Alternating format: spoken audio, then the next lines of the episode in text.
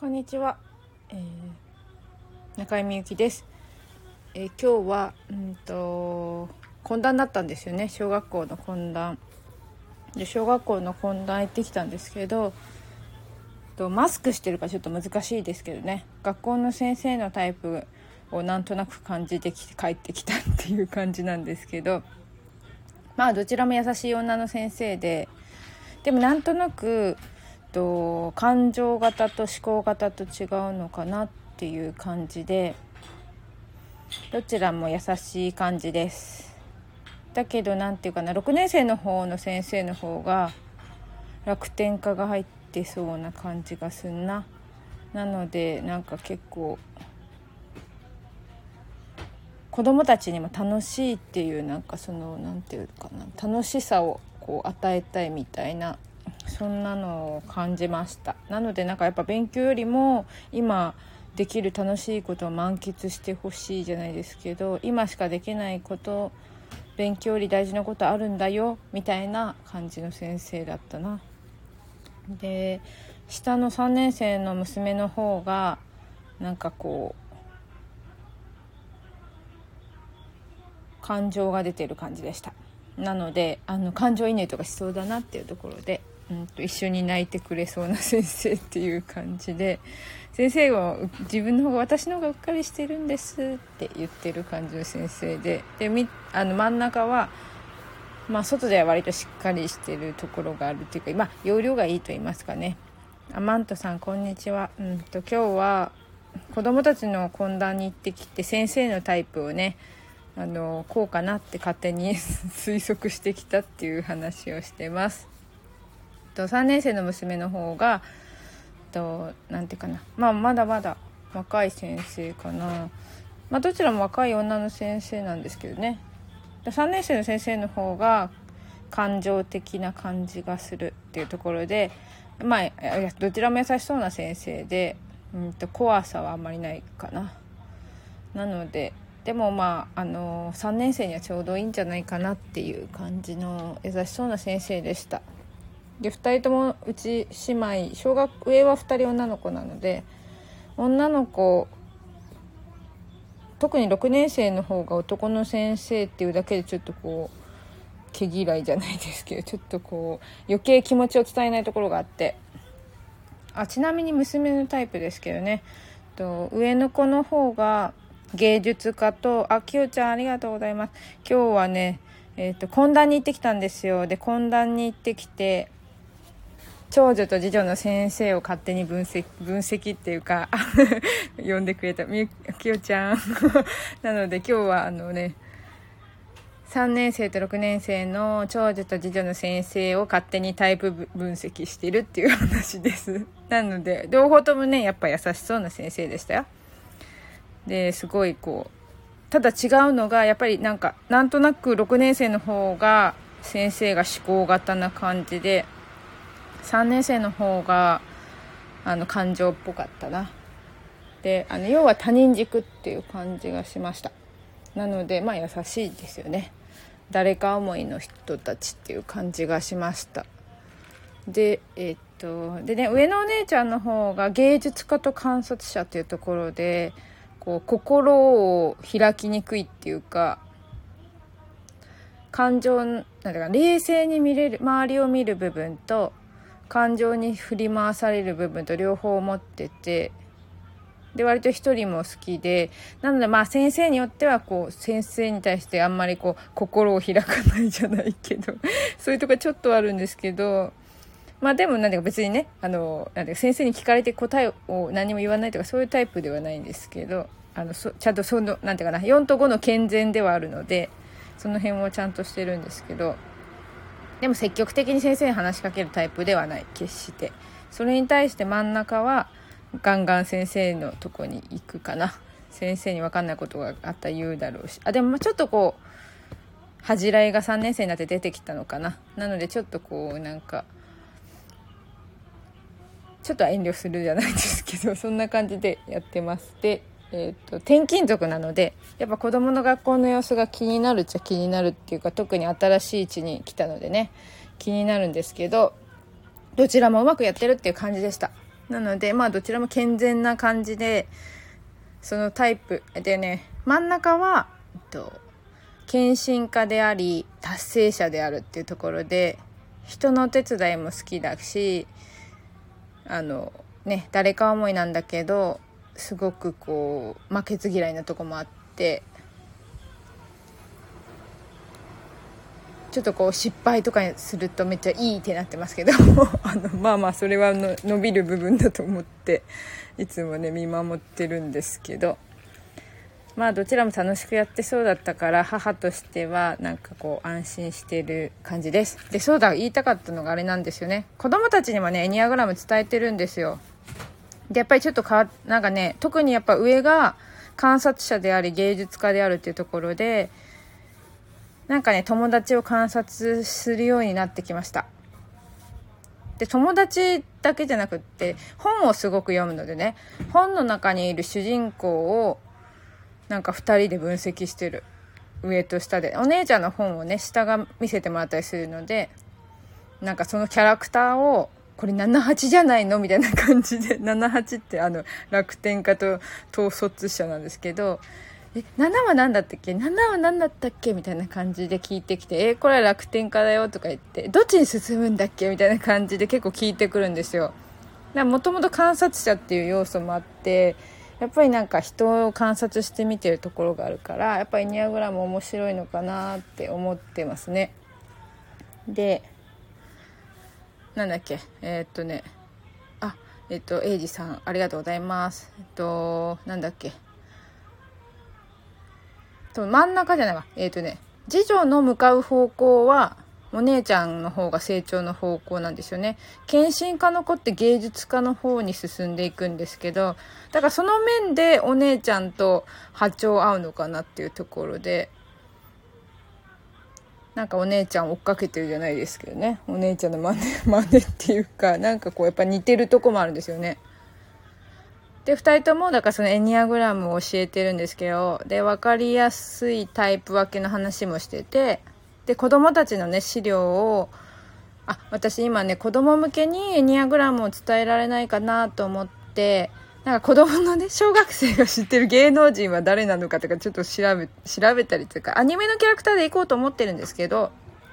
でもやっぱ実際の人の方が伝わるかなって思ったりこんにちは。えー、っとね和也さんか。ありがとうございます。今日はねなんかいろんな話してます。懇談に行ってきたんですけど懇談で勝手にエニアグラムで先生のことを見たりあと娘たちがエニアグラムを私が伝えることで変化してきたこととかをお話ししてます。でそう今やりたいと思ってるのがあの分かりやすく子どもたちにもエニアグラムを教えられないかなっていうところで、うんとね、資料を作作ったんですよ一応。作ってちょっと難しくない言葉でできるだけやっぱ検診化って言ったら難しいので要は進んでお手伝いする子みたいな感じの言い方にちょっとこう変えつつ子供に分かるようにえっと簡単なやつですけどね本当に大きく3つに分けるんですけどその3つに分けるタイプ分けのを子供にもやってみたいなってそれでね娘たちにあのお手伝いじゃないですけどあのータイプ分かった？みたいな感じで聞く。なんか、このタイプの子いた？みたいな。このタイプの子いた？とか言って、まあ、でもなんかね、人間、あのね、クラスの子、でもなんとなく感じる子はいるっぽいですよ。やっぱ簡単な分かりやすい子っていうか。で、最近話し始めてるのが、なんか本とか読んでる時に感じるみたい。このタイプじゃないかなって。この間聞かれたのが、何やったかな。なんか天然っぽいけど頑張り屋さんってどれみたいな なんかそういう感じで聞かれてえー、1と9じゃないみたいな感じで言ってたらあそうかみたいな感じでねあの言ってましたけどなんかやっぱ子供でもなんかこう難しいエニアグラムってね難しいっちゃ難しいんですけどでも簡単っちゃ簡単っていうかなんていうかなあのマヤ歴とか例えばねあったらこう種類200種類300種類なんか種類すごい多いじゃないですかそういう意味では9しかない。ね、エニアグラムって9しかないんですけど、9しかないんだけど、図に沿って変わっていくっていうところで、図に沿ってって変わるからちょっとまた違う面が出てきたりだからそれぞれの上下、えーとね、健全と不健全を理解してそれで進む方向とかが矢印の方向に進むので矢印の方向の相手のことが分かればまあ理解はできるというかでもこれまた難しいところで誕生日を聞かなくても分かるっていうところでやっぱり自分の見る目をつける必要があるなっていうところでの難しさはあります。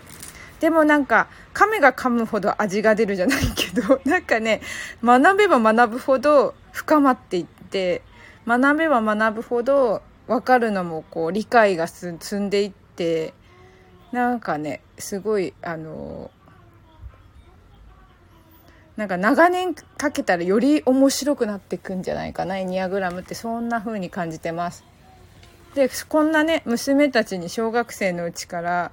やったらなんか今日たくさん聞いてくださってありがとうございます。えっ、ー、と娘たちにねこのえっ、ー、とね6年生と3年生なんですけどあね合ってると思うエニアグラムきよちゃんありがとうございます。となんかやっぱりちょっとそうそうちょっとずつ吸収するっていうところで確かにコツコツタイプの私には合ってるのかもしれないですね。で子供たちもあちなみにそのタイプ4ってね芸術家の娘は成長の方向は私の方向で割とコツコツストイックっていうかね一生懸命頑張る方向が、えーと、長女の成長の方向でもあるんですよね。でなんかねそのに、えーと、木村流星さんという方からエニアグラム学んだんですけど流星さんのところではそういう話は出なかったけどなんか他の人のの読んでみようかなと思ってエニアグラムの本をね鈴木秀子さんっていう方のなんか日本のエニアグラムの第一人者らしいですけど方の読んでたらあの成長の方向に親がいた方が相性がいいよみたいなのはあるらしいです。でもとはいえね親子は選べないので反対になってる関係だとはいえ成長する可能性があるのがエニアグラムの面白さでもあるのでまあそれだけでね相性悪いっていうのはあれなんだけどまあ一応ヒントにはなるのかなっていう感じです。なのでそうエニアグラムってね面白いんですよ。そうそう噛めば噛むほど味がね本当あとうまみが出るみたいなそんな感じですなのでなんか深く学んでそのじわじわじわじわ面白くなってくるっていうかめちゃくちゃ面白くなってくるんですよやっていくと。で今200人チャレンジっていうののもほぼ大詰めっていうところでとね今は193人終わりまして明日ね結構3人ぐらいセッションあったような気がするからもうほんと見えてきたっていう感じですセッション。で申し込み自体はもう210ぐらい超えててまあ基本的には無料でやってるんですけど無料でやってるけどドタキャンみたいのないんですよ。この間一件珍しくあってその人から連絡来ないのがめっちゃ気になってますけどなんかまた連絡来るだろうっていう感じで今は思ってますけど。だからやっぱ多めに取っといて あの確実に200超えるようにしとこかなみたいな感じです。でだからこれから子供たちにねエニアグラムを教えるところでなんかこうね本当どう変化していく子供たちがそのなんか人を観察してねどう感じていくのかっていうのが面白いかなって思ってますなので、なんか若い子たちにやっぱり知ってもらった方がいいのかなって。この間だってね、えっ、ー、とね、80何歳の人、クラブハウスで出会った方で、あの80、8歳ぐらいだったな、おばあちゃん受けてもらったんですけど、やっぱおばあちゃん人生経験豊富だから、やっぱりね、あのもうそんなこと知ってるわっていう感じだった。そりゃそうだよねっていう感じで、あの、なんかねエニアグラムってこう知恵みたいな感じでやっぱりこう長年かけてやっぱりみんなが気づくようなことを早くこうその図を知ったら自分のそのダメなところじゃないですけど不健全なところとか進むべき方向とかこう多分知らず知らずのうちに手に入れていくもんだと思うんですけどやっぱり若いうちっていうかねその10代とかそういう時期に知っておいたらなんかこう人間関係のトラブルとかがすごいこう軽く済むんじゃないかなと思って。なのでやっぱりこうもちろんね知った時が今だったら今受けてもらうのが一番いいと思うんですけどやっぱりなんだろうな。若いうちからじゃないですけどだからちょうどそのねツイッターの中で学生さんとセッションすることが増えたりとなんかこう若い子がたまたまですけどねあのツイッターでなんか話題になって来てくれたんですけどなんかそういう子たちにはやっぱすごいこうこれからの生きていく指標になっていいのかなっていうところでなんかこう夏休みは子供向けにエニアグラムまずやってみようかなって思ってます。なのでなんかでも親子で学んでほしいと思ってます。やっぱり子供だけだとやっぱこうねあの難しかったりするからお母さんと一緒に夏休みの人間観察じゃないけど、なんかこう、テレビとか見てても、やっぱね、エニアグラムって漫画とか見てても、あ、このタイプはこれじゃないかな、みたいに感じるんですよ、分かってきたら。だからなんかね、テレビ見る時の一つの視点を増やすじゃないですけど、そんな風になんか、あの、楽しい夏休みはね、人間観察で過ごしてほしいな、なんて思ってます。今日はね、思いつきで久々にライブしたんですけど、えっ、ー、とね、きよちゃんや今健さん、チアさん、和也さん、英二さんなど、アマントさんね、ありがとうございました。聞いてくださって。まあ、とにかくそう、最近のの200人チャレンジ見えてきたので、今度はなんかこう、エニアグラムを広めていきたいなっていうのが最近の思いですかね。まあ、セッションも楽しいからいいんですけどねセッションで一人一人と関わるのも面白いなって思うんですけど今度はもうなんかニアグラムこのねあの噛めば噛めほど噛むほどうまみが出るじゃないですけどそういうなんか面白いエニアグラムをなんか伝えられる伝えてその人たちが広めてってくれてなんか生きづらい人が生きやすくなったって言ってくれるそんな風になればいいなと思ってます。今日はね聞いてくださりありがとうございました。ねでは終わりにします。ありがとうございました。バイバーイ。